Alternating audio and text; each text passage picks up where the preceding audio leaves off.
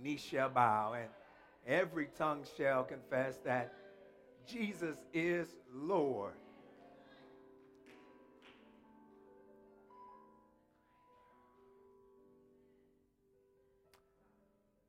My prayer is that the Lord has used worship so far to shake some of that rust off.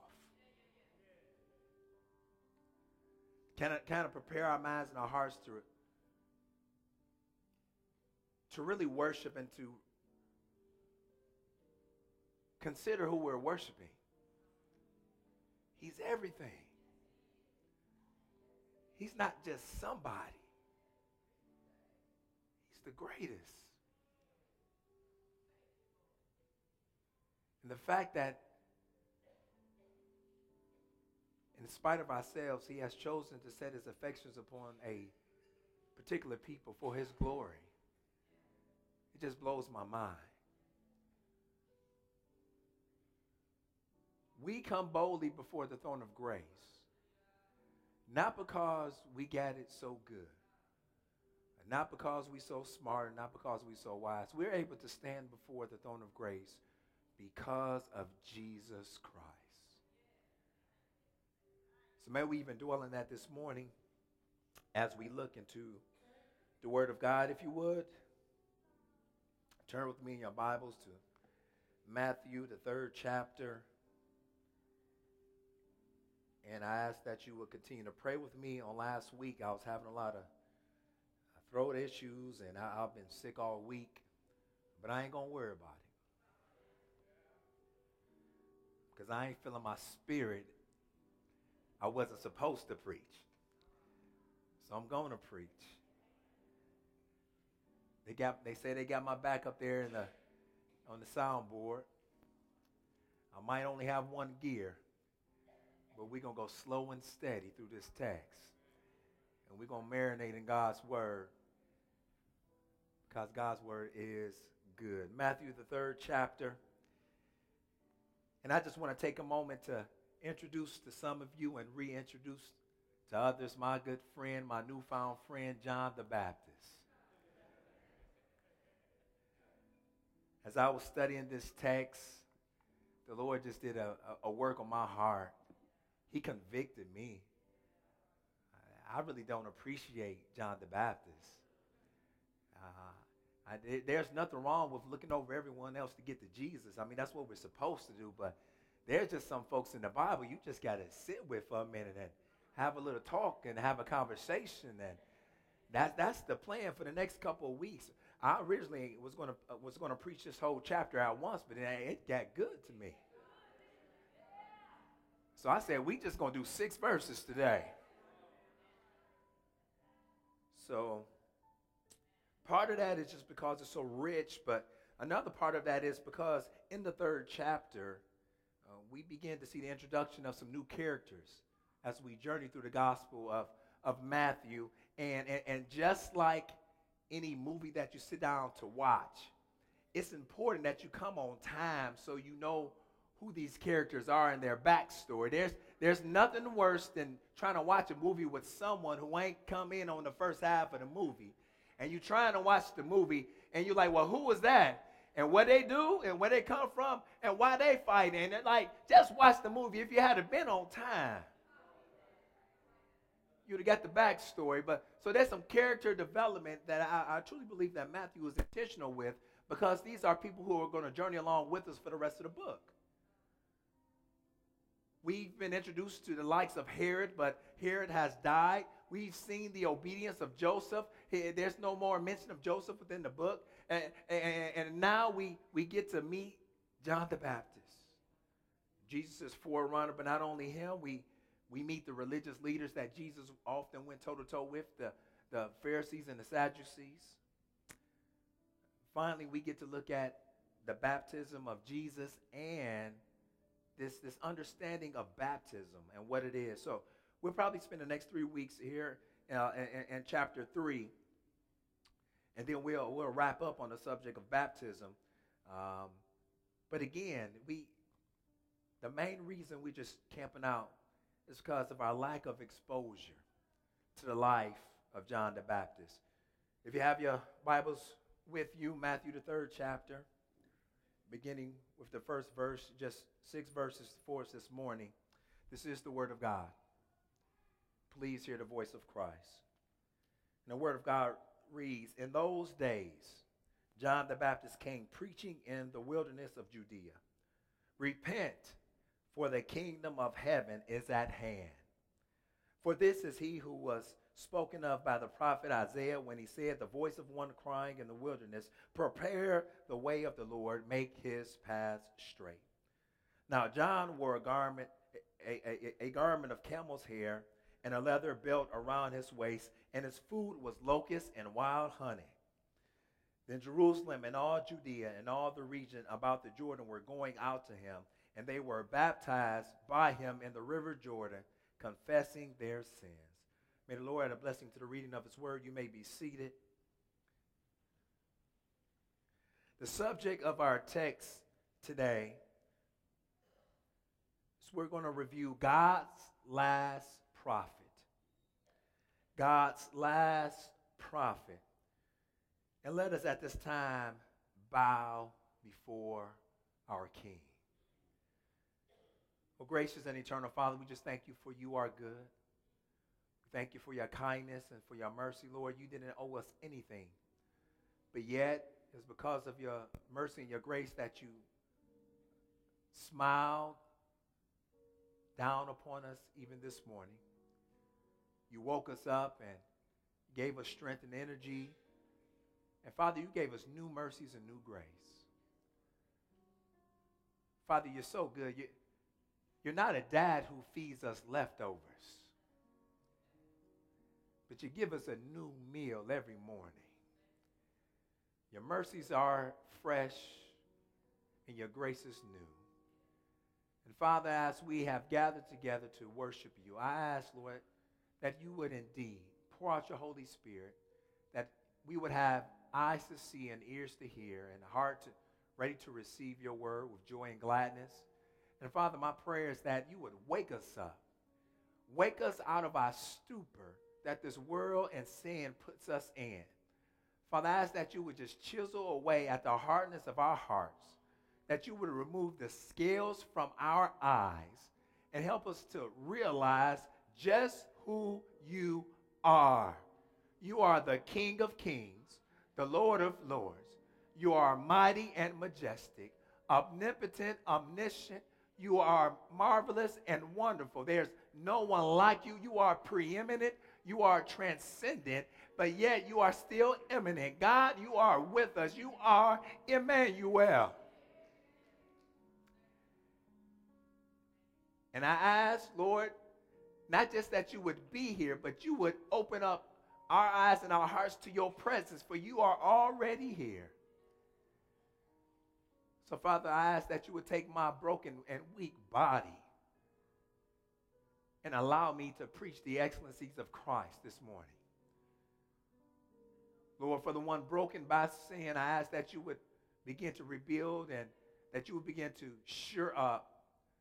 But Father, we know that many times in our lives you break us in order to build us back up the right way. We've been building these lives on our own for so long. Lord, sometimes you just got to break us. Father, sometimes you just got to put on us more than we can bear so we can depend upon you. Father, we just need you right now because if we're honest, Lord, we're, we're scared, we're weak, and we're fearful. But Lord, in Christ Jesus, we're strong. So, Father, I ask that you would speak and give us a strong word this morning. In Jesus' name we do pray. Amen. Amen. You know, I'm so grateful to the Lord for the time He's allowed me to spend in Zimbabwe. It, it has been so, um, uh, such a great impact in my life and just the worldview and the perspective that being overseas can have uh, in contrast to America. Like, like one of the things that, that really st- stands out to me is, is the concept that people in Zimbabwe do a whole lot with a little bit. They do a whole lot with a little. But the contrast of that here in America, we do very little with a whole lot. It's this, it's this paradox, this contrast that I find myself going, going between in life. And I'm, and I'm grateful that the Lord has opened up that aspect of eh, in my mind. And it allows me to see things like our own value system here in America. And the things that we really value and the things that we really esteem. See, here in America, we, we tend to undervalue those things that are truly value, valuable. But then we overvalue those things that, that are really worthless. Think about it. We growing up where we undervalue our parents. We undervalue our, our jobs, always complaining about it, but if you weren't getting paid by your job, you'd be on the streets. And, and we undervalue others so much. But again, on the flip side of that, we, we often overvalue stuff TVs and homes and cars and jewelry and clothing and shoes and footballs and basketballs. And we, we, we overvalue stuff. And we always pursuing stuff and we, we overvalue the celebrity. Oh, we're so quick to take a selfie with somebody famous. They don't even know you. They really don't want to take that picture, but it's good for their image that they take a picture with you. And we're so quick to overvalue ourselves over others. And beloved, in a way, true appreciation doesn't just come. True appreciation usually comes when something or someone is gone or when we grow. In our lives, we may have undervalued or underappreciated our parents, but let one of your parents pass away, all of a sudden, those memories and become valuable. You have a, a good friend you grew up with and and and you haven't talked to in a while and and all of a sudden they're they're sick with the terminal disease now now, now you think about how good a friend they really were, and you undervalue their friendship. We have a way that things have to be taken away from, from us in order for us to actually appreciate it. Either it needs to be taken away, or you know what? Sometimes the Lord allows us to grow up. And when we grow up, we begin to really appreciate what God has given us. I, I tell you what, the older I get, the more I appreciate my parents. I value them so much when I was young. I, I just thought they just, just told me stuff because they made it up. No. They actually had wisdom. And the older I get, the wiser my parents get. Because I really understand the value of their direction and, and them pointing me in the right areas of life. And, and you may be in a situation where, where as you have grown up or, or you have been on a job for a while and now you got a little seniority and you appreciate like, man, you know what? I got a good gig. You looking at all the layoff lines and all the pink slips, and somehow, some way, you've been protected in the midst of it. Like, man, I, maybe I do have a good job. That's just in our nature. We we have a hard time valuing the things that we should value and when we look at Scripture, it is so easy for us to undervalue what, what, what God's Word is bringing to us and speaking to us. I'm guilty of that myself because up to now, I have truly undervalued the witness and the testimony of John the Baptist. Because really, when you look at John the Baptist, he should be our hero in the faith. He should be one of our heroes. Just like Moses, just like David, just like Noah, just, just like all those patriarchs and, and prophets. And he, we should uh, have him as a hero, just like a Paul, just like a Peter. But we actually look over him easily. And when I say a hero of the faith, not in a, in a moralistic way, like, oh, John was, John was on fire for Jesus and you should too. It's like, no, not like that. But in a sense of his commitment to pointing people to Jesus. That's his whole life. His, his, you ever seen those those memes or those those videos that you got one job? Like like your one job is to push the button when people at the door. And there's just one job. And somehow these videos they show people messing up their one job. Like all you had to do was push the button. John's one job was to point people to Jesus, and he did it well when we look at the text before us, it starts off by saying, in those days, set in the context, moving from the second chapter to the third chapter, we have a jump of some 25 years. Some 25 plus years, we move from the childhood of Jesus to the ministry of Jesus. We skip his teenage years and we don't know much about his early 20s, but, but now we see he's in his 30s and, and, and his ministry is getting ready to, to launch, to begin. And, and as we get here to the third chapter, Matthew is introducing us to some new, cur- new characters who will be with us on this journey. But, but as we look at this text, it's, it's two things, two streams of thought I want you to follow with me this morning. The first is we should value those who point us to Jesus. We should value those who point us to Jesus.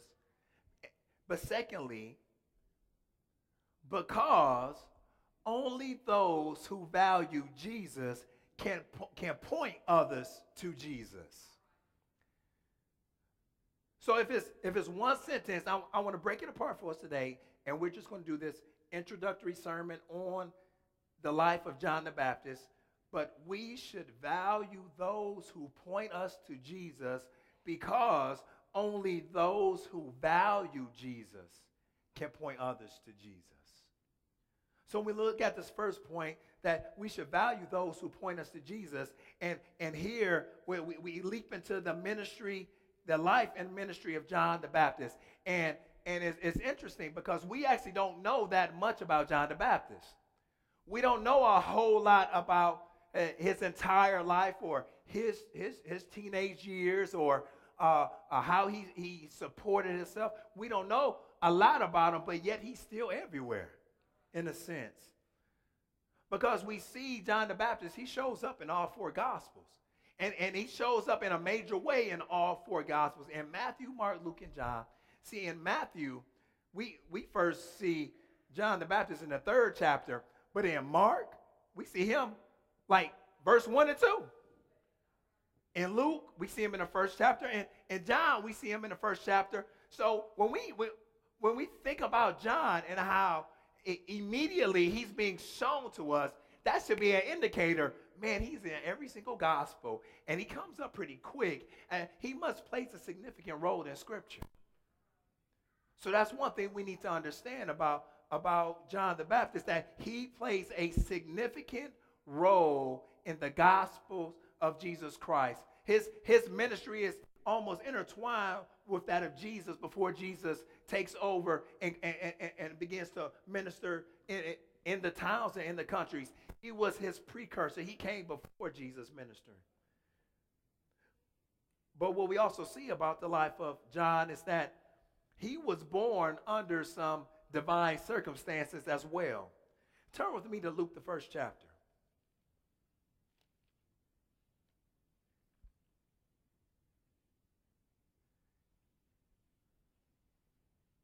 Luke, the first chapter.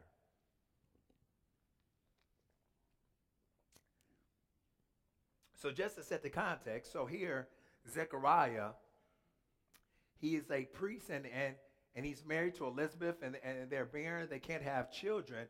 And it's his turn to minister in the temple. And as he goes in to minister in the temple to, to do the incense, an angel appears before him and says, Zechariah, your, your prayers have been answered. You've been praying for a child, and, and God is going to give you a child. And, and this child, let's pick up here towards the uh, verse 14, and you will have joy and gladness and many will rejoice at his birth, for he will be great before the Lord, and he must not drink wine or strong drink, and he will be filled with the Holy Spirit, even from his mother's womb. So, so we see here that, that the angel shows up and, and tells Zechariah that though you may have been barren, kind of reminds you of Abraham. And, and, and though you have been praying for a child, Elizabeth, that God is going to answer your prayers, but this child is not going to be an ordinary child, but this, this child is going to be filled with the Holy Spirit from, uh, from the womb. So, so in, a, in a sense, it's similar that the Holy Spirit plays a significant role in the birth of Jesus and in John the Baptist, but yet the Holy Spirit brought forth conception in Jesus' case, but here, John himself will be filled with the Holy Spirit from his womb. Now, you know, I know you think you got wonderful kids and they just so sweet and just so wonderful, but I don't think nobody's baby in here was born already filled with the Holy Spirit. None of our children came out already in relationship with God the Father because they had been filled. No, and, and I'm, see, this is just a quick side note. Our, our children are sinners, and they we need to preach not moralism to our children, not just be better, do better because you're embarrassing me. No, we preach to our children, you are a sinner in need of salvation, and you can only be saved through Jesus Christ. So he, he is born filled with the Holy Spirit. And if we turn over to Luke, the first, uh, the, 36, the 36th verse, we actually see that Jesus is related to John. The angel's talking to Mary, and behold, your relative Elizabeth, in her old age, has also conceived a son, and this is the sixth month, which her who was called barren. So we, we see not only this connection in the birth narrative, but they related, they blood.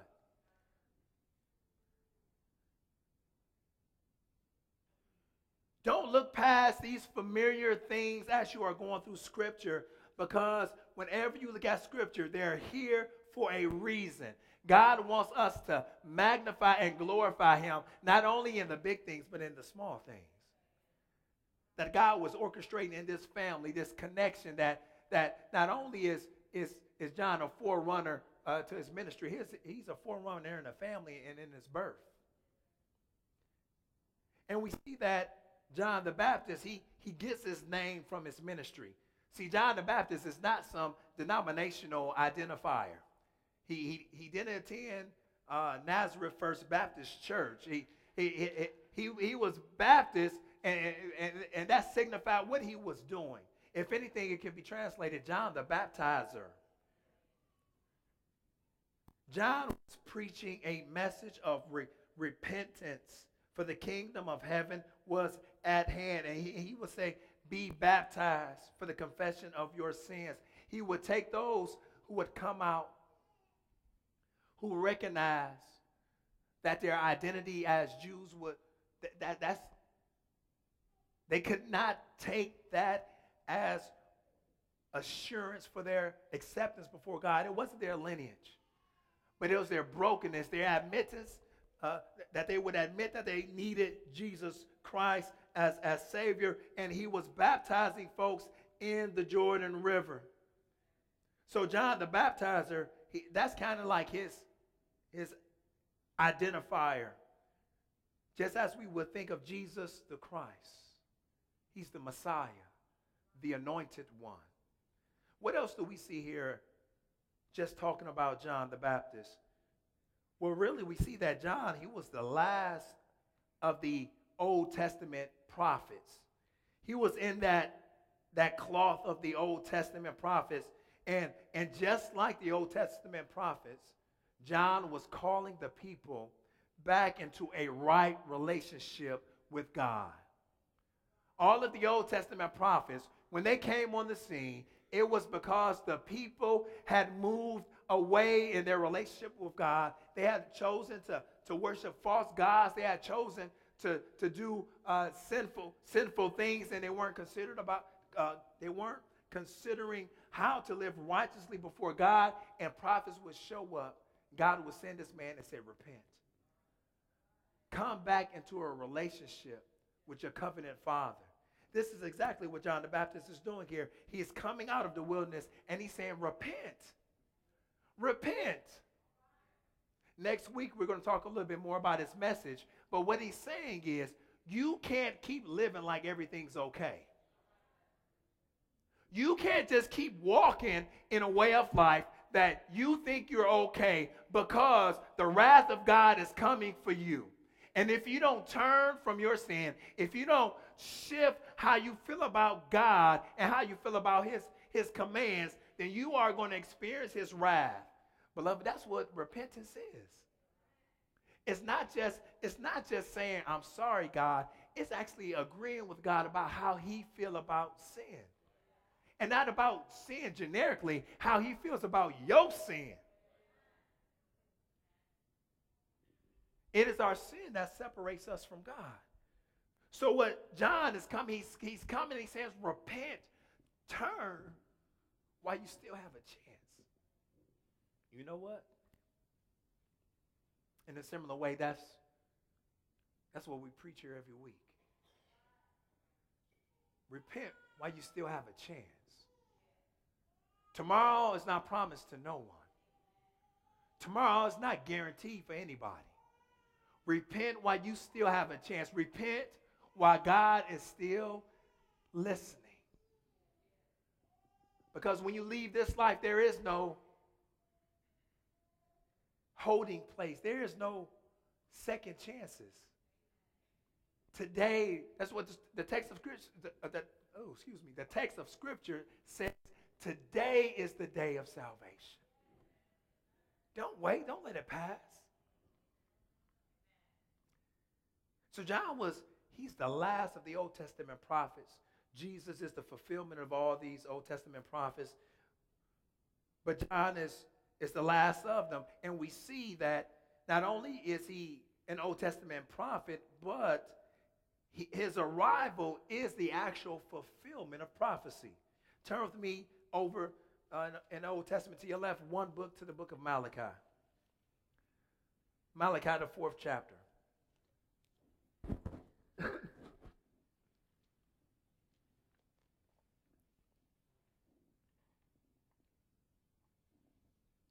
Now remember, Malachi is written some, some 400 years after Malachi is written, there's 400 years of silence. No one is speaking to Israel. The very last words that Malachi speaks to the people in chapter 4, verse 5 says, Behold, I will send you Elijah the prophet before the great and awesome day of the Lord comes, and he will turn the hearts of fathers to their children, and the hearts of children to their fathers, lest I come and strike the land with a decree and utter destruction. And you might be saying, okay, that's that's cute, that's that's interesting, that's nice, but but what does that have to do with John? Now let's go back to Luke the first chapter. Because in Luke the first chapter, the very next verse from where we were reading, Luke the first chapter and the 15th verse, it says, For for he will, talking about John the Baptist, be great before the Lord, and he must not drink wine or strong drink, and he will be filled with the Holy Spirit, even from his mother's womb. And he will turn what? Many of the children of Israel to the Lord their God, and he will go before them in the spirit and power of Elijah to turn the hearts of the fathers to the children and the disobedient to, to the wisdom of the just to make ready for the Lord a people prepared. Scripture is, is testifying that one would come and it would be preaching a message of, of repentance and reconciliation. And this person will be will be uh, the same type of prophet like Elijah in the same spirit, in the same power. And he, they would show up on the scene and be able to turn people's hearts and prepare the people for Jesus. This is exactly what John is doing. He is fulfilling this prophecy. He is showing up and he's saying, Look to Jesus. another one is coming. In verse 3, that's what he's doing. He is, he is the forerunner, he's a herald for Jesus Christ. Verse 3 tells us, For this is he who was spoken of by the prophet Isaiah when he said, The voice of one crying in the wilderness, Prepare the way of the Lord, make his paths straight. That's quoted from the Old Testament, Isaiah, the, the 40th chapter, in the third verse. What, what it's saying is that one would come and prepare the way for Jesus. See, in Old, in Old Testament times, before a king would come to another country, a herald, a, a person would go before them and say, The king is coming, the king is coming. Make sure the, the, the streets are laid straight. Make sure ain't no potholes coming up to your house. Make sure the road is level. Make sure there's no obstructions. Make sure there's no hindrances. Make sure there's nothing in the way because the king is coming. And this is what John is saying get out the way, fill up those potholes, get, get rid of your sin, get rid of your distractions, put down your phone, turn off the TV because Jesus is coming. He doesn't want the people to be left out. That's, that's what a herald does. A herald doesn't have the authority of the king, but the herald gets to roll with the king. And he is the one that is speaking, saying, Look, the king is coming. Be ready. See, but here's the thing about John the Baptist.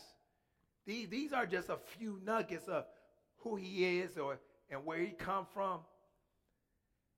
But the thing about John the Baptist we have to pay attention to is that John was a great man.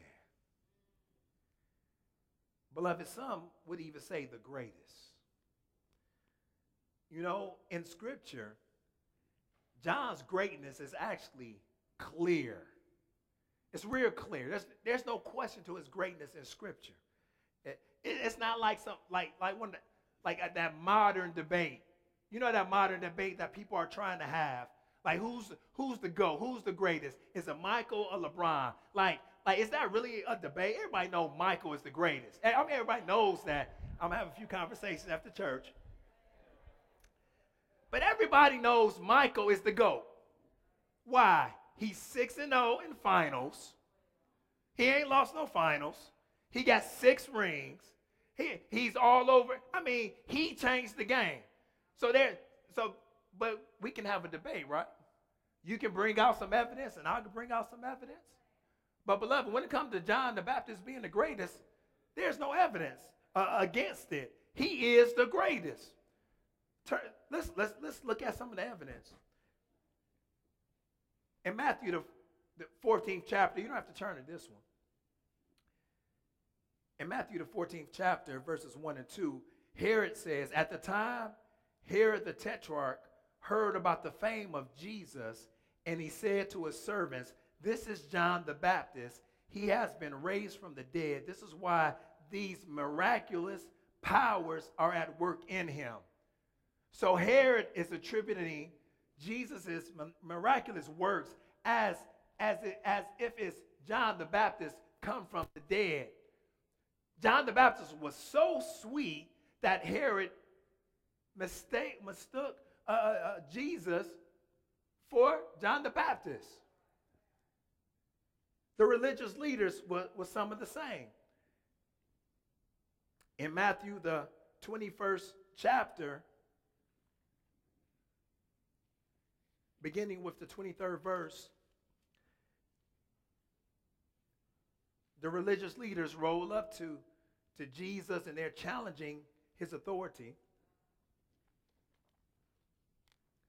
So Jesus flips the script on them and he says, And when he entered the temple, the chief priests and the elders of the people came up to him as he was teaching and said, By what authority are you doing these things?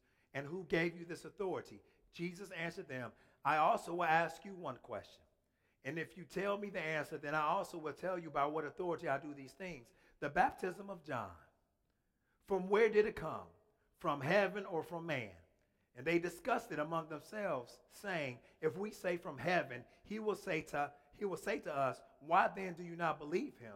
But if we say from man, we are afraid that the crowd of the crowd, for they all hold that John was a prophet. So they answered Jesus, We do not know. So, so even in their argument, the religious leaders who had beef with Jesus knew that John was somebody. So we, we have a king's word and we got religious folks' word, but you know who word matters the most? Jesus. Matthew, the 11th chapter.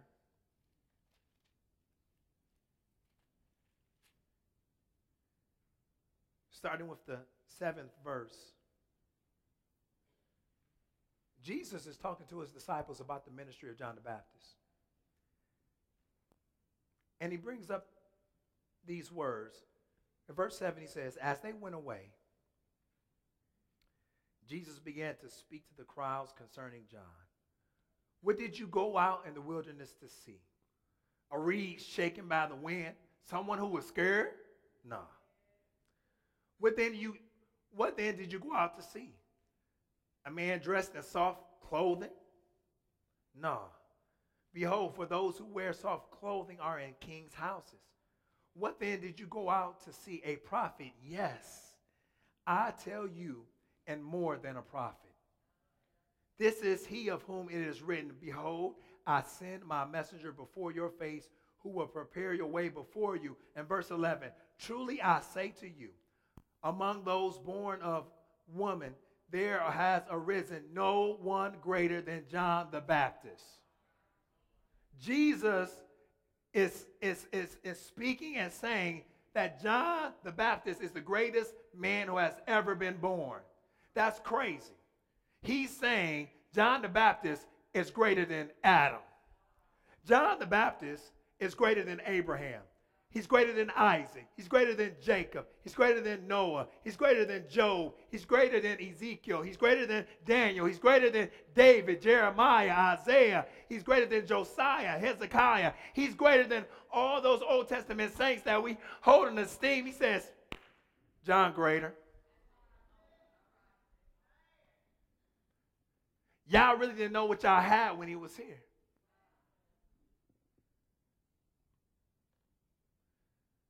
But you know what?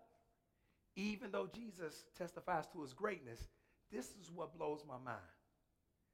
Because in the king's economy, that's, that's, what, that's, that's what he's saying. We're going to dig into this, this because it's so rich. John says, Repent, for the, the kingdom of heaven is at hand. He, he's saying that a, a new system is present where God's rule and his reign and his authority is breaking in. And in this new country, this, this, this heaven, there's a, a, a different economy. There's a things are done differently than they're done right now. And he's trying to help you understand because as great as John is, in the in the king's economy, the greatest man is still just a herald to Jesus. You get that? A herald wasn't sweet.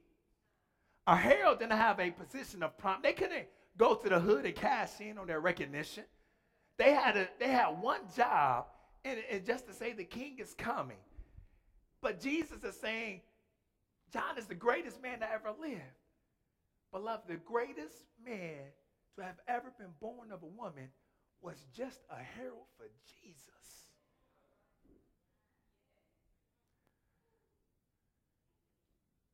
If the greatest was just a herald for Jesus, then who do you think you are? Why do you think you deserve anything more than what John deserved? Why do you think your sin is not offensive to God? Why do you think you should have some special role in the church, a special role on the job, a special role in your family? You ain't as great as John, but he was just a herald. The Lord uses this text to put us in our proper place. Think about it. You can look at it two ways. one, when I say just, he's just a herald. In one sense, we should amaze that Jesus would even use us to herald his name. Man, what a privilege just to shout the name Jesus sometimes.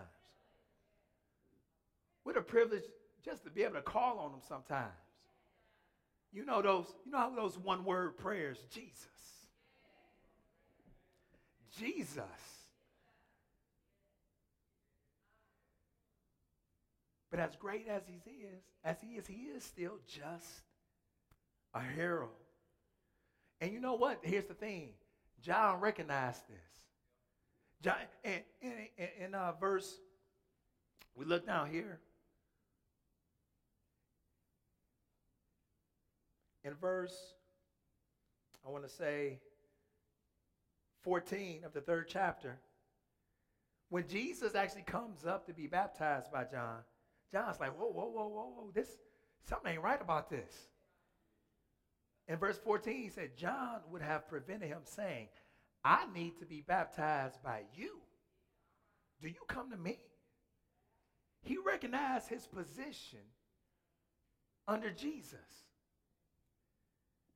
You know, I talk about the king, the this kingdom economy. One of the things going on in Zimbabwe, they, they are in economic crisis right now because their currency is, is really not worth anything. A few years ago, their whole economy just tanked, like completely tanked. And they began to use other currencies. They used the, the South African rand, they began to use the US dollars. And there's just this mixed match of currency being used throughout the country. You really didn't know what you could use where. You, you would show up to a store, and if you had the Zimbabwean money, they're like, I don't want that. It's worth nothing. I can't use that. But, but last year they they came out with a, a, a bond, a new note. And what's happening is that the same thing is happening. You go somewhere with that note, and they tell you, no, we want American currency. We, we won't want to use that.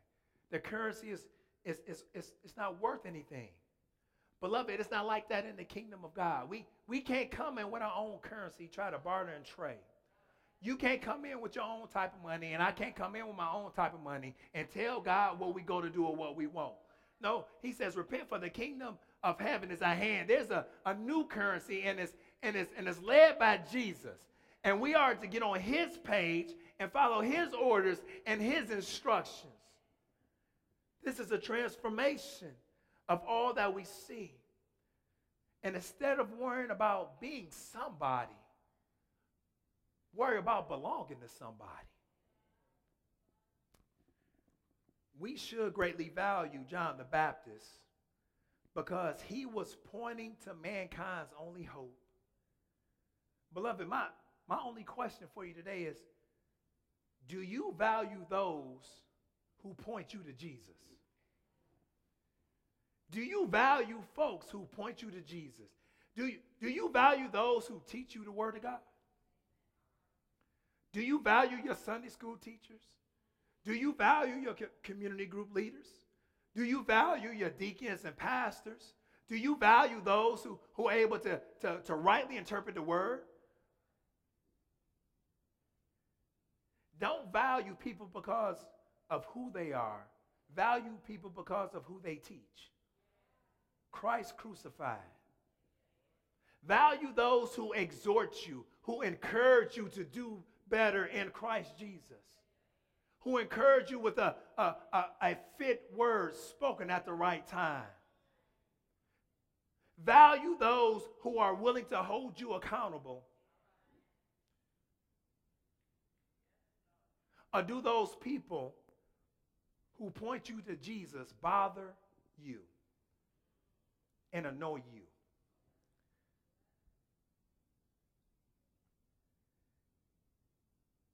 Those people who are in your life, they have a special role. Because when they're around, they don't let you talk about folks. Do you value that? Do you value those people that they don't let you have a pity party? But they say, be strong in the Lord. Do you value those people who, who are not willing to look over your sin because they care more about your soul? And they love you? Do we really value people who are willing to tell the truth for Christ? No, we like, no, I, I can't, I can't be bothered with them today. They they're always talking about Jesus and talking about praying, and they always talking about I need to, I need to put that sin down, eh, and we don't value them. We look past them. Have, have you ever asked yourself why we have such an aversion to the truth? Why do we hate truth so much? The text, the text of Scripture tells us this. In John, the third chapter, in the 19th verse, the Word of God says, We don't like truth, and this is the judgment. The light has come into the world, and people love the darkness rather than the light because their works were evil. For everyone who does wicked things hates the light and does not come to the light, lest his works should be exposed. You know why we don't like the truth? If we don't like the truth, we don't like the light. And if we don't like the light, we don't like Jesus. That's the bottom line. If we are not per, if we are not valuing the relationships of people who are pointing us to Christ and grateful for the fact that they love us enough to point us in the truth, then we're just like the text, those in darkness. We don't want our dirt to be exposed. You should value those who point you to Jesus. I'm, going to wrap up right here. We'll, we'll pick up next week. But one of the things I, I just want to challenge you. Because my fear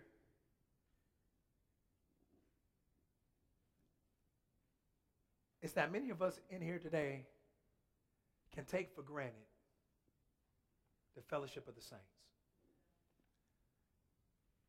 Look down your row. Look, Look down to your left and look down to your right. And we take for granted the fact that those people who sit on our row are going to show up next week. And we take for granted the fact that they may have a word to speak into our lives, that they may have a word of encouragement, that they may have a word of rebuke. And we take for granted the fact that God has given us one another that we may strengthen and encourage one another unto godliness. As we look at the life of John the Baptist, may we be encouraged to truly value those who are willing to point us to Jesus. Let us pray. Lord, thank you for your faithfulness. Lord, thank you for holding me in your hands. And I ask, oh God, even as we reflect upon the life of John the Baptist, that we would reflect upon our own lives. Father, I ask that you would give us a desire for your truth.